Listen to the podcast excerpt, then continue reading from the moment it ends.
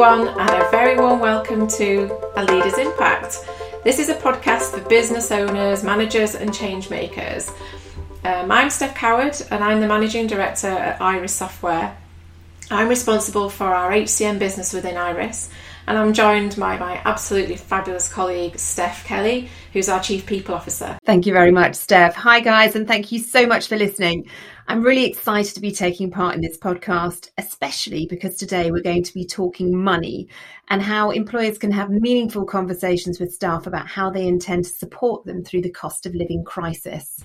I know it's so difficult out there at the moment, isn't it? Uh, every turn there's a news headline about inflation, energy crisis, changes in our economic and political landscape. So difficult for everyone out there to know what's going to happen next. So I think it's really no surprise, is it, that financial pressures are now probably the leading cause of stress outside work for UK professionals? Yeah, absolutely, Steph. I can, you know, we're all sitting here and um, just wondering what's around the corner and trying to cope with what we've got in front of us now.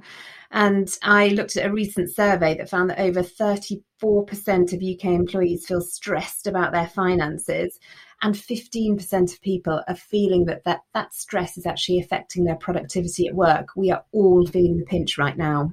Yeah, no, absolutely. And I think it's not just employees, is it? I noticed as well that in a, in a recent article that I read that experts are, are also predicting that this economic crisis will have a really significant impact on small businesses. Lending's going to become tighter, borrowing costs are going to rise imports could become more expensive. And, you know, for me, I think that um, those changes in the economic situation, particularly with interest rates rising, could really pile on the pressure for lots of those small businesses out there. Um, and as the pound potentially further weakens, then that problem will only intensify. So I think from our perspective, it'd be great, I think, for us to share perhaps what employers could do about this, Steph. Yeah, absolutely. So I think we've got uh, potentially an elephant in the room, which is what do employers do about pay rises? And there's lots of different um, schools of thought out there. And one thing that I make sure I do on a daily, if not weekly basis, is look at the papers to see what other companies are doing and how they are supporting their staff and how they're managing to fund pay rises or, you know, above budget, their own budget pay rises. And uh, a couple of statistics. So, banking group Lloyds, Nationwide, and HSBC, and travel company British Airways have offered uh, up to two and a half thousand pounds in bonuses, which is quite an eye-watering figure if you imagine that multiplied the number by the number of employees these companies have. While food company Heinz offered staff an 11% pay rise to offset living costs.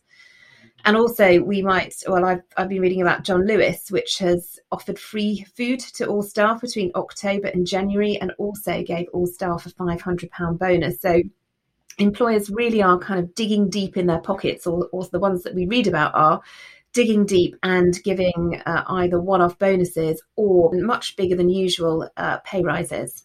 Yeah, and I, I, think that's amazing, isn't it? And heartwarming to read those stories. And I think from our perspective, traditionally, we've always thought of uh, one of the best ways to show appreciation for employees is to pay them more. But I think, understandably, given all of the different pressures that businesses are facing now, most businesses are probably not in a position to actually give their staff a pay rise at the moment, or if they are able to give pay awards, they're not able to give the sorts of pay awards that potentially they would need to give to try and uh, outrun uh, inflation. I think one of the difficult things we're facing at the moment is is that in order to try and do that, you risk putting some of these companies out of business. I mean, you know, lots of businesses would find it so difficult to become profitable if they were having to give their staff regular 10, 20% pay rises. Um, and I think you know our, we are in a, an economy where we need to ensure that our, our businesses, our our economy is profitable, um, and that pay rises you know just won't outflank inflation. And I think for, from our perspective as too, there's always that concern that we're adding to the problem. So by increasing wages. Uh, potentially either in line with or above inflation, we're actually contributing then to further inflationary effects. Yeah, totally agree, Steph. I remember when Rishi Sunak, now our Prime Minister, of course, when he was Chancellor of the Exchequer, he was warning against this wage price spiral and saying that, you know, the public sector had to show some uh, restraint and also private sector employers. Otherwise, we're, this, we're locked into this vicious circle. Um, what I would say about, um, you know, the affordability of pay rises is that it's a bit like your finances at home. There are ways that you can cut back and make efficiencies. And we've all been reading about, you know, people trading down the types of foods that they're buying in supermarkets. And I think it can be the same for employers as well. So looking at every single area of spend and making sure that you need to spend that money. I'm sure uh, lots of businesses can find savings by changing suppliers or doing things differently, you know, thinking outside of the box. They're finding efficiencies, which then can go some way to funding pay increases for employees.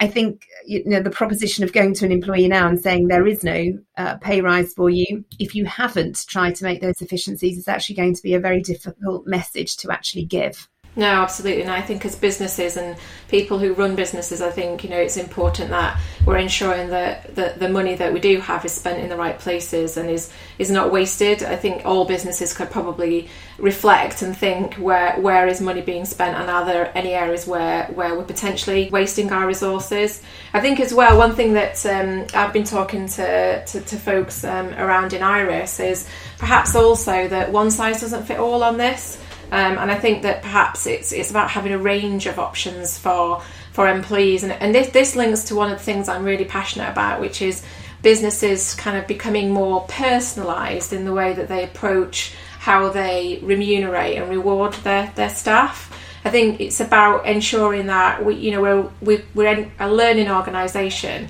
and that we really sort of reflect and think about when we do make changes, we do make offers, we do things differently um, that we're reflecting on how those worked and that we are offering a, a package of options and a package of solutions that our players are able to select. Well, what do you think, Steph? What would your advice be? Yeah, I, I completely agree. And I, I do want to come back to efficiencies because I think this might be the secret or part of the secret to this problem. Because at the end of the day, we can all make try and make our benefits go further and our pay go further and you know look at things from different angles but actually, I do think that we have got to do what we can to give pay rises when we can do them. And you know, one of the things that uh, I see other countries doing, uh, so governments in other countries, are things like. Um, you know, stopping lighting the streets in the evening, and you know, stopping non-essential work and things like that. And I sit here in uh, sunny Guildford, and you know, I was observing the other day uh, the council actually changing the paving outside our house that did not need to be changed. It was perfectly adequate.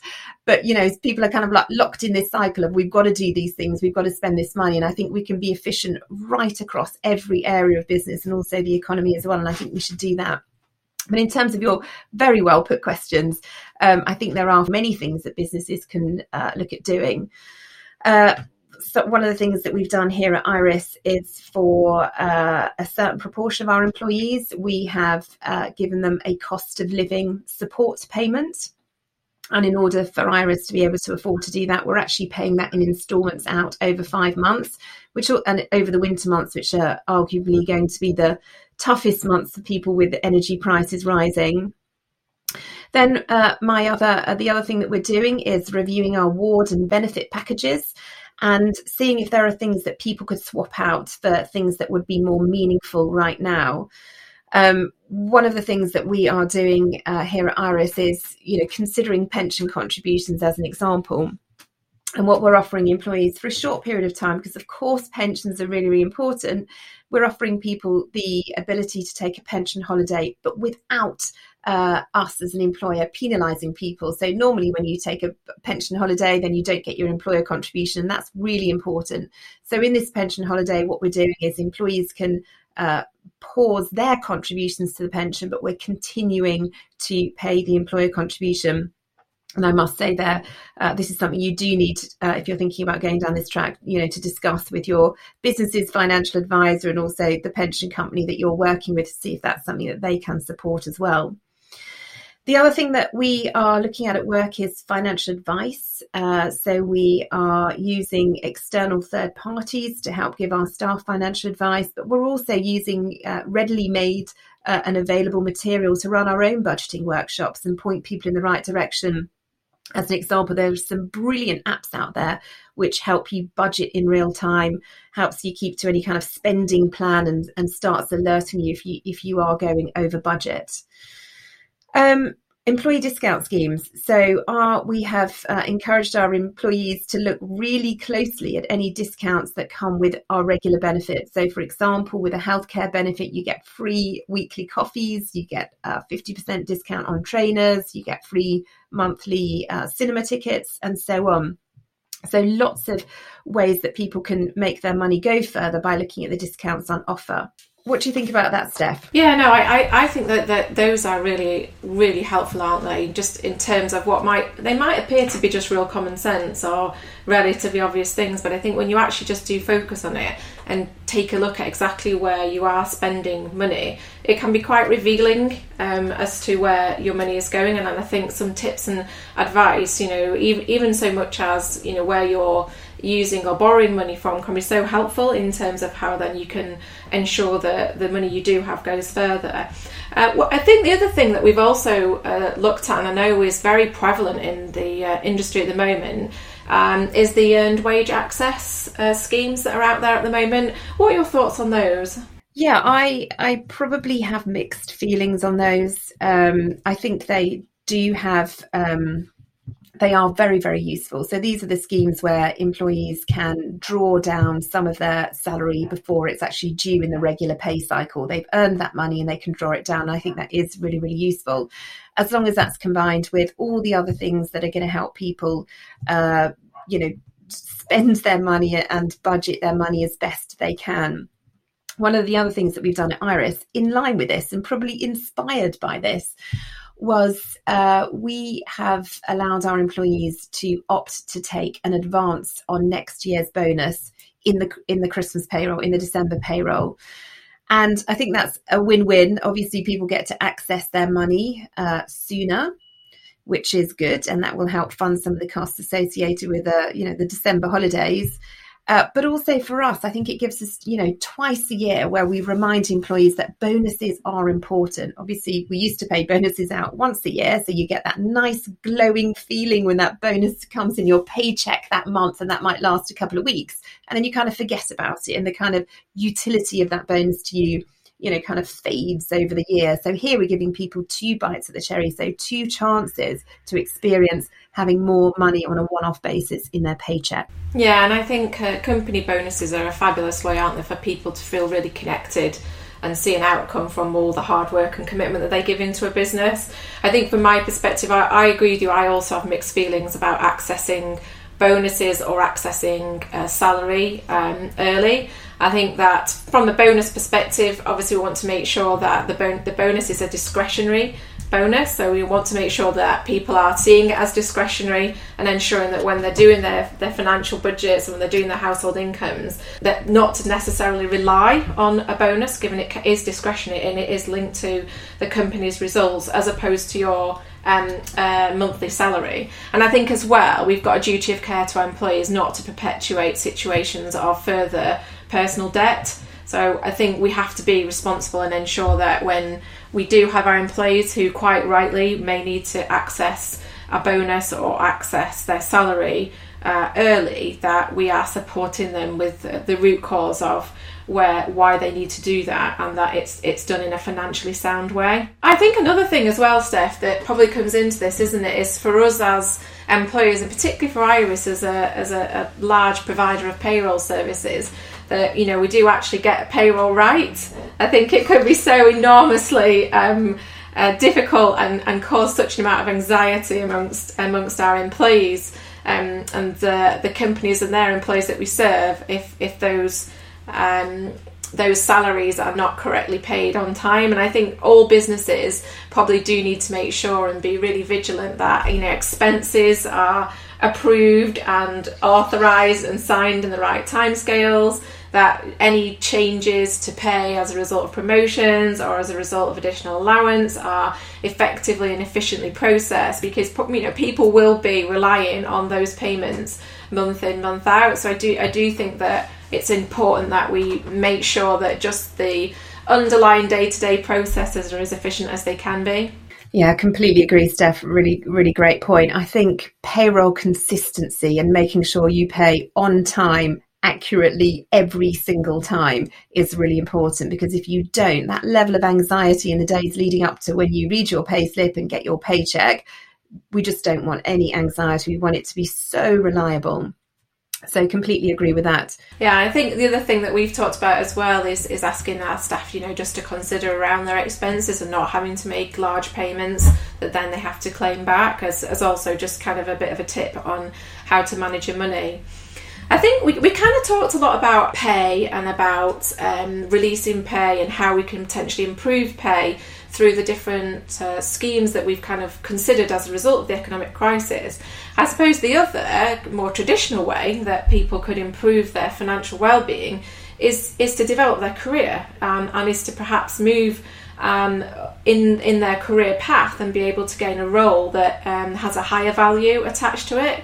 So I think perhaps one of the things I was uh, interested in your view on is, as, as well as the, the practical actions we've just talked about um, before, obviously for this to be sustainable, what's really important is that we are encouraging and developing our employees so that they can progress with their career and potentially achieve a higher salary.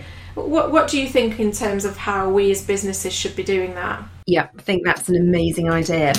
And one of the most heartwarming things that happened, and the best email I've read um, all week this week, was when we sent out the cost of living email, which were, were the four or five things that we were doing across the organisation, including the bonus advance, the pension holiday, the cost of living support payment, and one that I did forget to mention, which is a hardship fund where you can access uh, a non repayable grant if something happens and you can't make ends meet.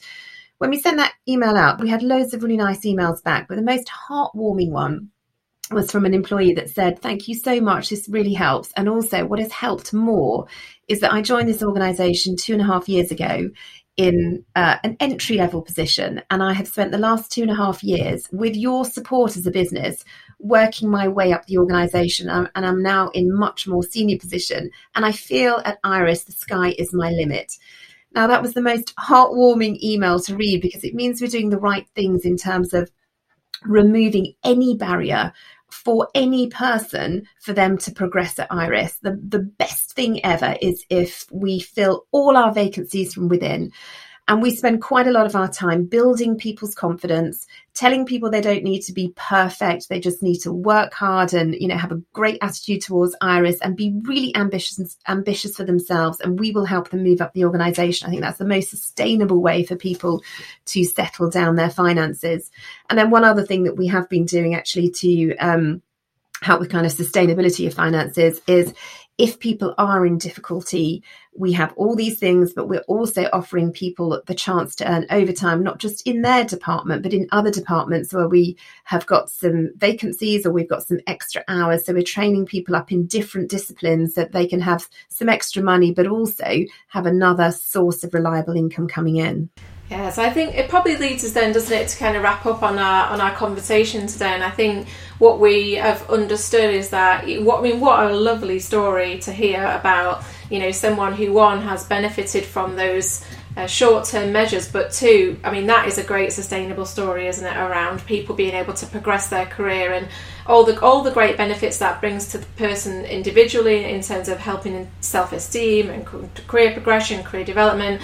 For us as a business to be able to see that talent move through our organisation, be able to then show how we can retain that talent and show someone, you know, just exactly how they can progress their career with us.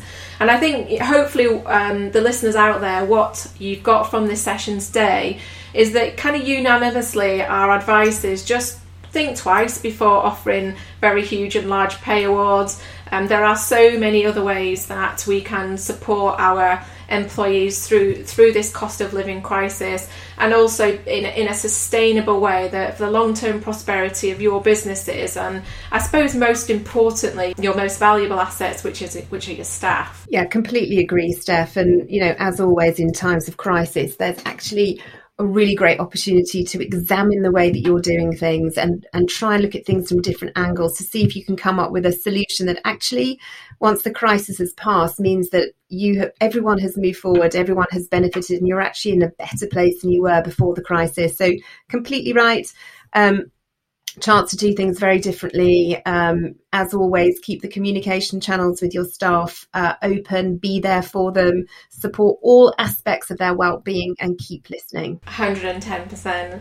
Well, thank you everybody for listening today. We have got quite a number of other podcasts on our channel, so I really hope you found this valuable. Um, if you did, please do hit subscribe and don't forget to seek us out on all the usual social media platforms. So that's over now from me, Steph C. And me, Steph K.